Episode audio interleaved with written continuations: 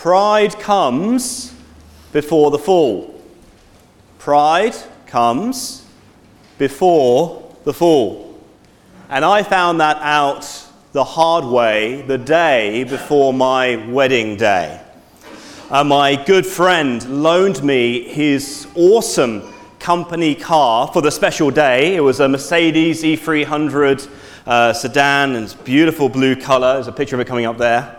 Remember, this was some time ago. Yeah, it's an older model, but it was brand new back then, and it was lovely. And this was going to be our wedding car. But because my friend lent it to me early, and I got it early, it meant I could take it out myself for a spin on the roads in KL the day before the wedding. Being the petrol head that I am, I was really excited. I'd never sat in a Mercedes before, let alone driven one. So as soon as I got into this car, well, on the road I started to feel quite, smug, as you often would if you start driving in a brand new Mercedes. In fact, pretty soon I forgot this was actually not even my car. Now, I became quite proud as I zipped past the Myvies and the Honda Civics on the roads, as I took a few corners a bit too quickly. Look at me in my Mercedes. Stupid pride. Until it all came to a screeching halt, quite literally, when on one of the tighter streets in KL, I came this close to scratching my friend's company's Mercedes-Benz. And that brought me back down to earth very quickly, as I suddenly remembered with that, this is not my car. I've got to stop being a proud idiot, and I need to honor my friend for the wonderful gift that he has given to me, and so treat it properly with respect. I'd done nothing to deserve that car, and it was my duty to look after it and behave well in it. Pride comes before the fall so often. Back in Deuteronomy 8, what we had a couple of weeks ago, we saw God giving his people, who he has now brought out of slavery and brought to the very edge of his promised rest, he gave them a warning, because he knows that their pride could mean catastrophe for them as they go into his land to know his blessing. Come back with me to chapter 8, verse 17. See this warning. Beware, lest you say in your heart, my power and the might of my hand have gotten me this wealth. You shall remember the Lord your God, for it is he who gives you power to get his wealth, that he may confirm his covenant that he swore to your fathers, as it is this day. As we work through these chapters today, God continues to lovingly warn his people, do not become proud, and so stray from me, your Lord and God, when you get comfy in the land of my blessing. He gives them this series of reality checks. First, to make it clear why they're even receiving the land in the first place, and then what they need to do in order to remain in it and remain blessed. So let's come to this first reality check God gives to his people here. Their wickedness, not your goodness. Their wickedness, not your goodness. Chapter 9, verse 1. Hear, O Israel, you are to cross over the Jordan today, to go in to dispossess nations greater and mightier than yourselves, cities great and fortified up to heaven, a people great and tall, the sons of the Anakim, whom you know and of whom you have heard it said, who can stand before the sons of Anak? Know therefore today that he who goes over before you as a consuming fire is the Lord your God. He will destroy them and subdue them before you. You see, Israel are so close to treading in the land, but they knew it was already occupied by these nations far greater, both in number and in strength and in military might, than they could ever hope to be. The only reason they stood a chance of conquest in the land and the land becoming theirs is because God had decreed it. They would conquer these other nations only by his mighty hand. And God makes it clear, the reason Israel be the victors, it's not because they are good. Not because they somehow deserve what they're receiving. See again in verse 4. Do not say in your heart, after the Lord your God has thrust them out before you, it is because of my righteousness that the Lord has brought me in to possess this land. As Israel take the land, territories that humanly speaking would have been impossible for them, they're going to be tempted to think, we're pretty special. That was the pagan way of thinking in their day. A lot of people still hold to this today. You do right by God, and he will do right by you. Honor your gods, they would say. So the nations fought, and they will look after you. And so Israel might think, well, look, we're pretty good. We've done right by God, and so now God is going to do right by us. Look at this land he's giving us as a reward. God says no. No, the land will be yours, but it's not because you deserve it. It's not because you are good. See, carrying on in verse 4, the reason. Whereas it is because of the wickedness of these nations that the Lord is driving them out before you. Israel are not receiving the land because they are the really good guys. They are receiving the land because they are God's instruments to deal with the really bad guys. These other nations already in the land, living away from God for their own wicked desires. And when Israel forget their place in God's plan, and they start to think, actually, no, it's because we're so good, we're worthy. Well, God tells them, Israel, just remember, yeah? Just look back to your past. We've got our second reality check. Remember, you're not good, you're stubborn. Come with me to verse 6. Know, therefore, that the Lord your God is not giving you this good land to possess because of your righteousness, for you are a stubborn people.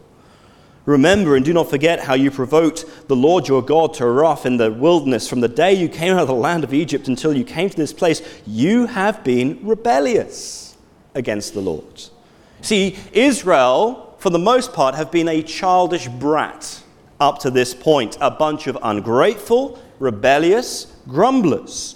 Despite God's unquestionable faithfulness to them, from the day he brought them by his hand out of slavery to the day they reached his promised land.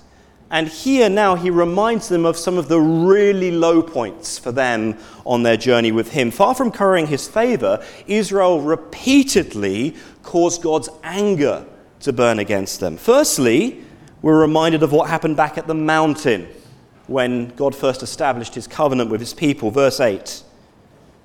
Even at Horeb, you provoked the Lord to wrath, and the Lord was so angry with you that he was ready to destroy you. When I went up the mountain to receive the tablets of stone, the tablets of the covenant the Lord made with you, I remained on the mountain 40 days and 40 nights. I neither ate bread nor drank water. Moses reminds them of the time when God effectively ratified the covenant with his people. He went onto the mountain to receive God's law, 40 days, 40 nights. And what that basically involved is it's effectively God taking his people to himself as his bride. They had already sworn allegiance to him as their true God who had delivered them from Egypt. They said, yes, we're going to trust you, Lord. Yes, we're going to obey you, Lord.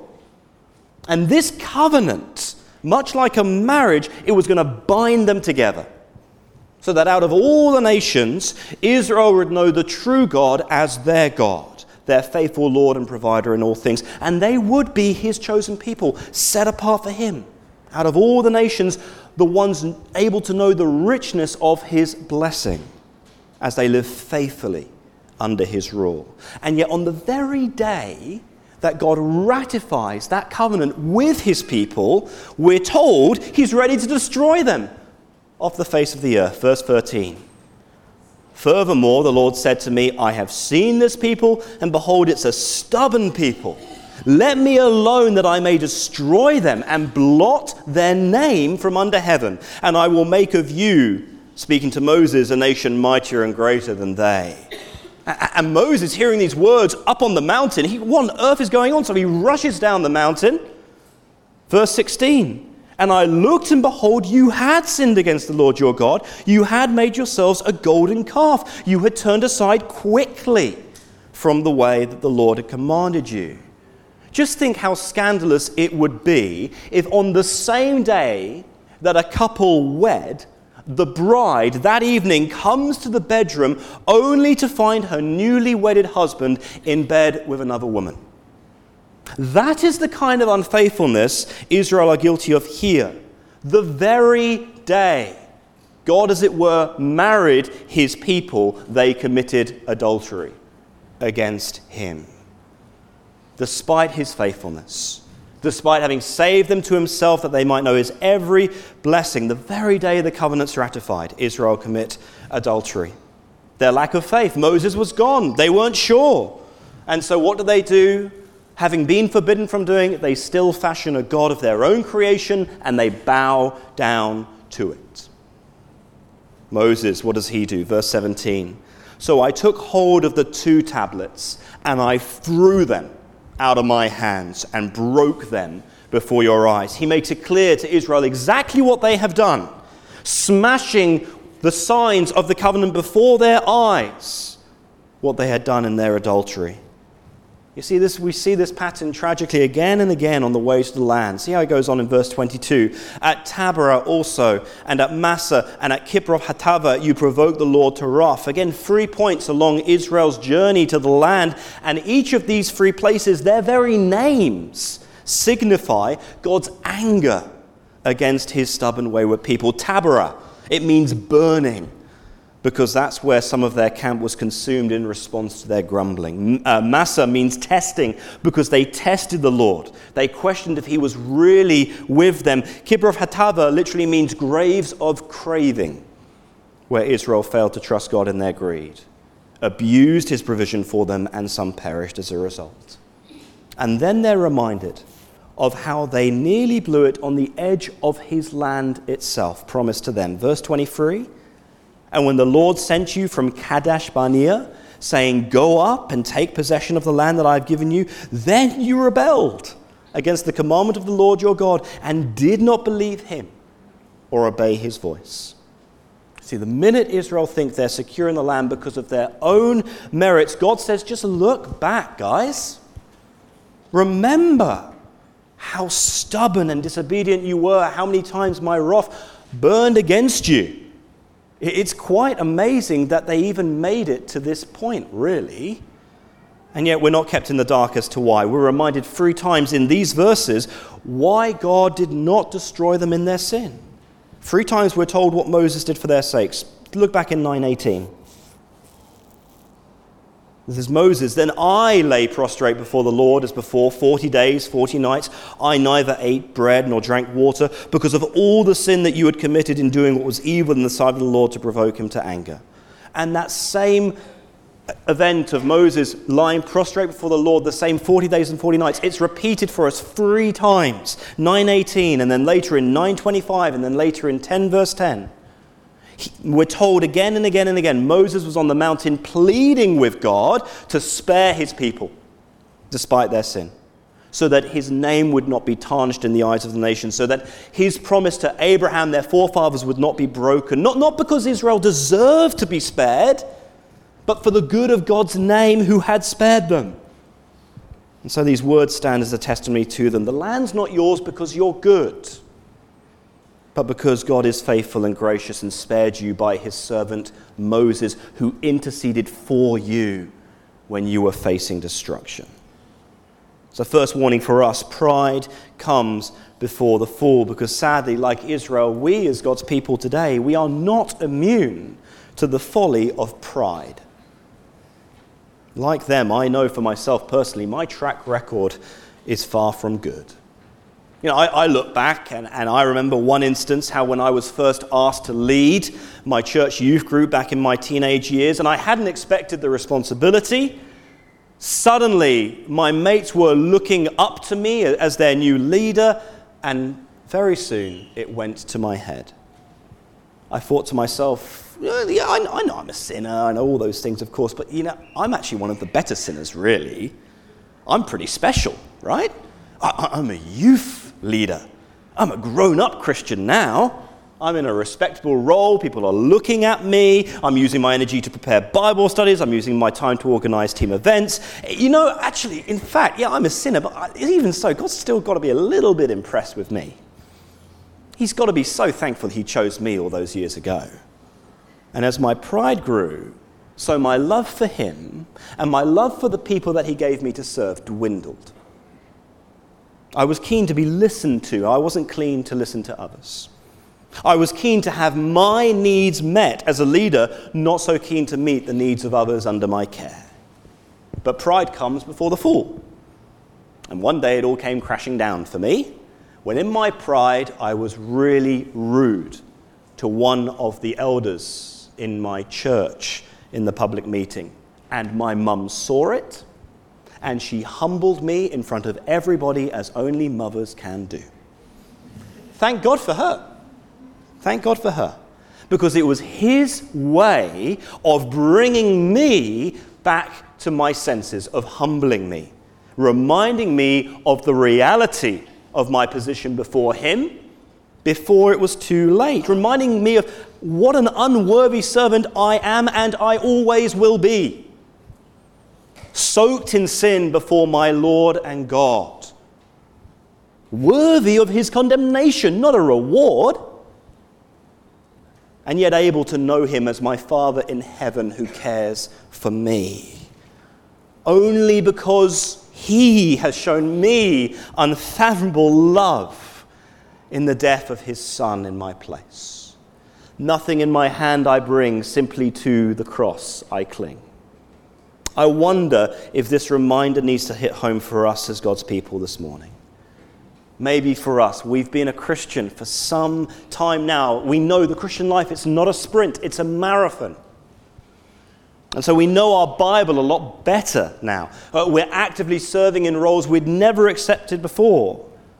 I wonder, are we letting our progress, the very things that we do in our own strength, to make us think, actually, you know, we're pretty special. I mean, everyone's okay, but I'm pretty good. God must be pretty chuffed with me.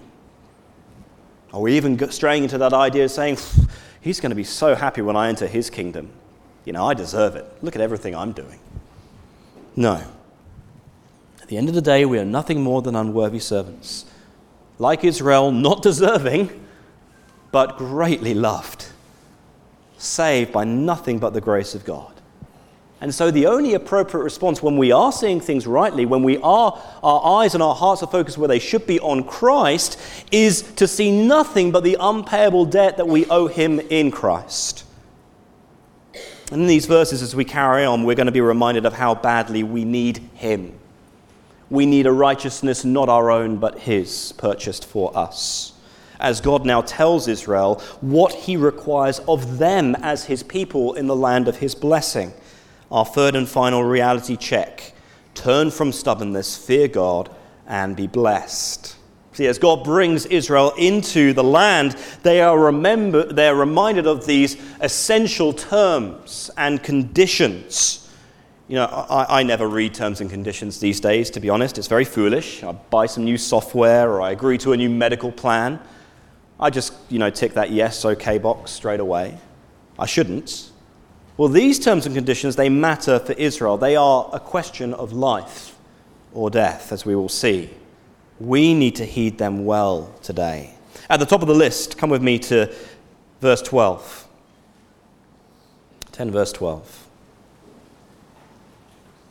And now, Israel, here's the key question. What does the Lord your God require of you? But to fear the Lord your God, to walk in all his ways, to love him, to serve the Lord your God with all your heart and with all your soul. For Israel to know God's blessings, they had to keep him where he belonged, on the thrones of their hearts as a nation. Walking in all his ways, to love him, to serve the Lord with all their heart and all their soul. So different from what had gone so far in their track record. Verse 16, they're told, circumcise therefore the foreskin of your heart and be no longer stubborn. See, their physical circumcision, it was meant to be a sign pointing to a deeper essential reality. Their hearts belong to God. Not just their bodies, but their hearts. which meant no longer living in stubborn rebellion against him, but trusting and obeying in all things. And Israel, they had every reason to do this. It's not as if they were foreigners to God's steadfast love and care for them. Moses reminds them here how they had witnessed it with their own eyes, how God had kept his promises to Abraham for their sakes all along the way. Firstly, how they themselves, Abraham's offspring, would become a great nation. 10 verse 22. Your fathers went down to Egypt 70 persons, and now the Lord your God has made you as numerous as the stars of heaven.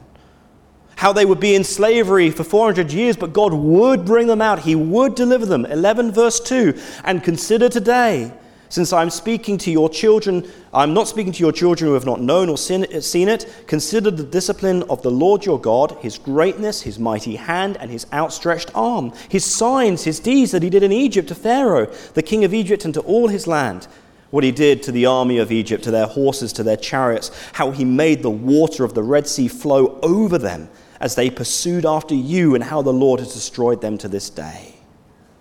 God delivered them.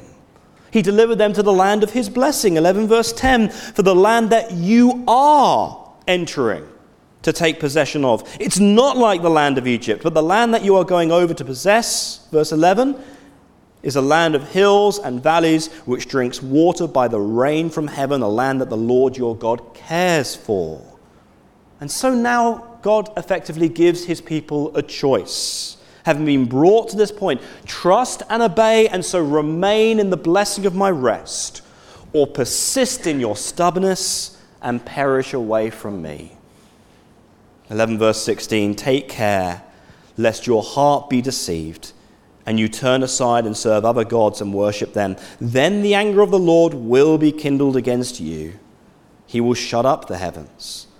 There will be no rain, and the land will yield no fruit, and you will perish quickly off the good land that the Lord your God is giving you. It doesn't get more serious than that. These are terms and conditions that matter. They will determine Israel's future. And so God tells that you're to keep these words of life close to you at all times. Verse 18, you shall therefore lay up these words of mine in your heart and in your soul. You shall bind them as a sign on your hand, they shall be as frontlets between your eyes. This is how Israel, his people, were to live. If you cut one of them, they were to bleed Bible.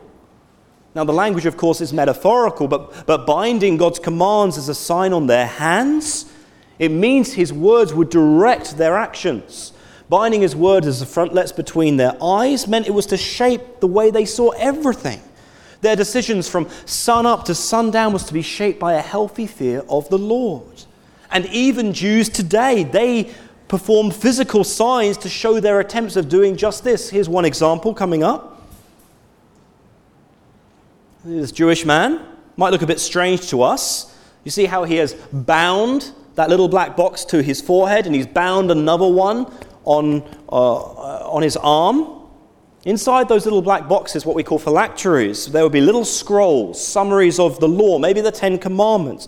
And that is this guy's way of saying, I'm trying to obey God's terms and conditions. It's literally between my eyes. It's just before my hands. That was Israel's charge, which Moses summarizes it in verse 26, this ultimatum. See, I'm setting before you today a blessing and a curse. The blessing if you obey the commandments of the Lord your God, which I command you today, and the curse if you do not obey the commands of the Lord your God, but turn aside from the way that I'm commanding you today to go after other gods that you have not known. And today we look back. We read what we have here of Israel's history, and we see tragically generation after generation from the king to the street sweeper continuing in the stubbornness of sin against God's command. And so they knew God's curse in the end as he had promised. Eventually they were thrown out of the land of his blessing, and they were brought back under slavery under the nations that they had actually abandoned God for. The law given to Israel, their failure to keep it, down the generations. It's this second warning for us, friends. Do not rely on your merits with God. Do not rely on your merits with God. If you're not a Christian here this morning, welcome. I'm so thankful that you are here, and please keep on coming. But please know that as Christians, we don't think we're good enough for God for a second. We know we aren't. See, Israel are called here, his people, to do right by him, to turn away from stubborn sin, to love him, that they might know his blessing. But they wouldn't. And actually, they couldn't. Because deep down in their hearts, they were deeply stubborn and rebellious. And we are no different. We can attach summaries of God's law to our foreheads, put it right between our eyes. And so try and obey him faithfully in our own strength, according to our own understanding. It's futile. You might as well try and ice skate uphill. No matter how hard we try, in the end, we will fail in sin because the problem is so much deeper. Our very hearts are prone to going astray, away from God, not seeking him, not treating him rightly. So what we need is not terms and conditions from God. No, we need heart surgery. We need this circumcision of the heart that God required of his people, but that they could not attain to. So friends, our only hope today, it's not to say, well, take God's terms and conditions seriously, obey them. No, that's death. For us. No, our only hope is to cast ourselves on the greater Moses, God's true mediator for our world, Jesus, who alone did love God, love his neighbor from the heart as Israel were commanded, and so in every way that we failed. And we see that ultimately where? At the cross, where he laid down his life that we might be forgiven in every way, not by what we do, but by his blood, covering our every sin in the hope in him that we have forgiveness, because he conquered the grave. Death could not hold him, for he had no sin, and so in him we can know life by his Spirit. We can know this circumcision of the heart, impossible for us to achieve, but what God can do. So we trust in his Son, so his Spirit works deep down in us, changing our desires, so that we are for God rather than against him. Friends, the worst kind of stubbornness is the stubbornness that keeps us from depending on Christ, the one who alone can give us new life with God by his Spirit. Insisting that we can do it ourselves, despite the fact that our hearts are hard, that we do not desire him in and of ourselves. Don't persist in stubbornness as Israel did. Bow the knee to Christ, who alone can set you free. And for us who have done that, also now we, as God's people made holy by his Son, we are not to refuse him as Israel did.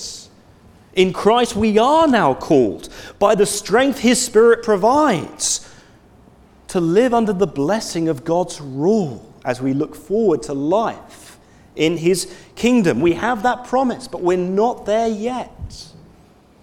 We've still got hearts that are capable of stubborn sin. We all know, if we're a Christian, that battle inside us. We were warned in Hebrews 12:25. See that you do not refuse him who is speaking, for if they did not escape when they refused him who warned them on earth, much less will we escape if we reject him who warns from heaven. See, if God looked at our hearts right now, what would he see more of today? Joyful, humble obedience and thankfulness, or stubborn, rebellious pride? We can be busy, busy Christians. We can look so busy, so responsible from the outside to others, but that humble joy that we first knew in Christ, sitting under him, praying to him, walking with him by his word.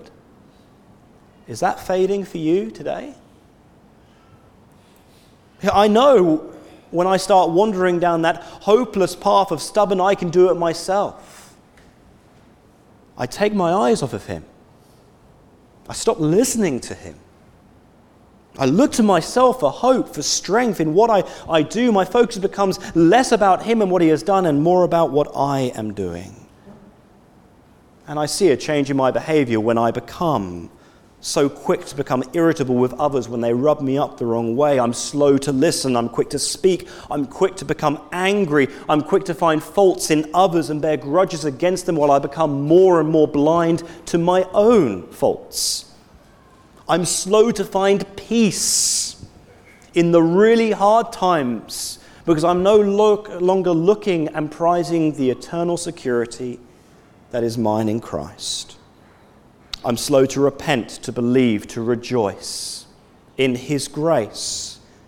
If you know you're heading down that path of stubborn, prideful sin, you're straying today.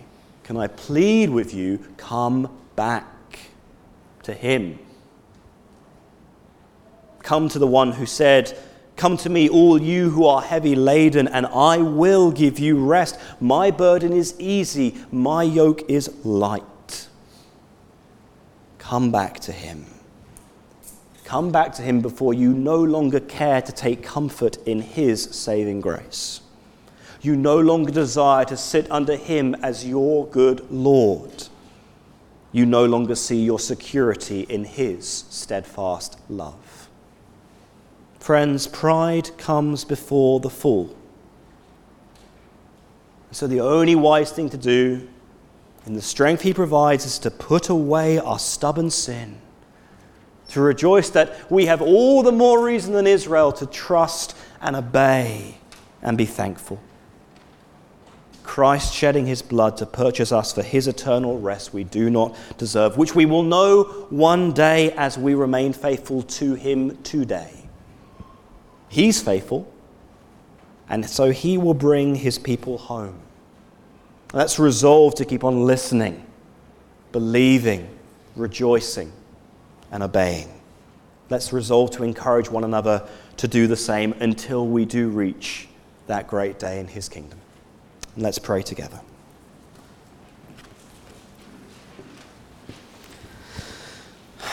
Heavenly Father, we as men and women observe only that which is on the outside, but you see the heart. We thank you for this word, your word, that reveals the thoughts and the inclinations of our hearts. We thank you, Lord, that despite our stubborn, prideful sin against you, in your mercy and your grace, you gave your one and only Son to die, that we might live, that we might not perish in a refusal to obey your law, for he has obeyed it for us. Father, I pray for each and every one of us today to reflect on this lesson from the history of your people, to take seriously this warning against the stubbornness of sin, to rejoice all the more in the grace you've shown us in Christ, and so fix our eyes on him, and so continually repent, continually believe, and rejoice in your grace. Help us to encourage one another in faithful obedience this day, we pray, for Jesus' sake. Amen.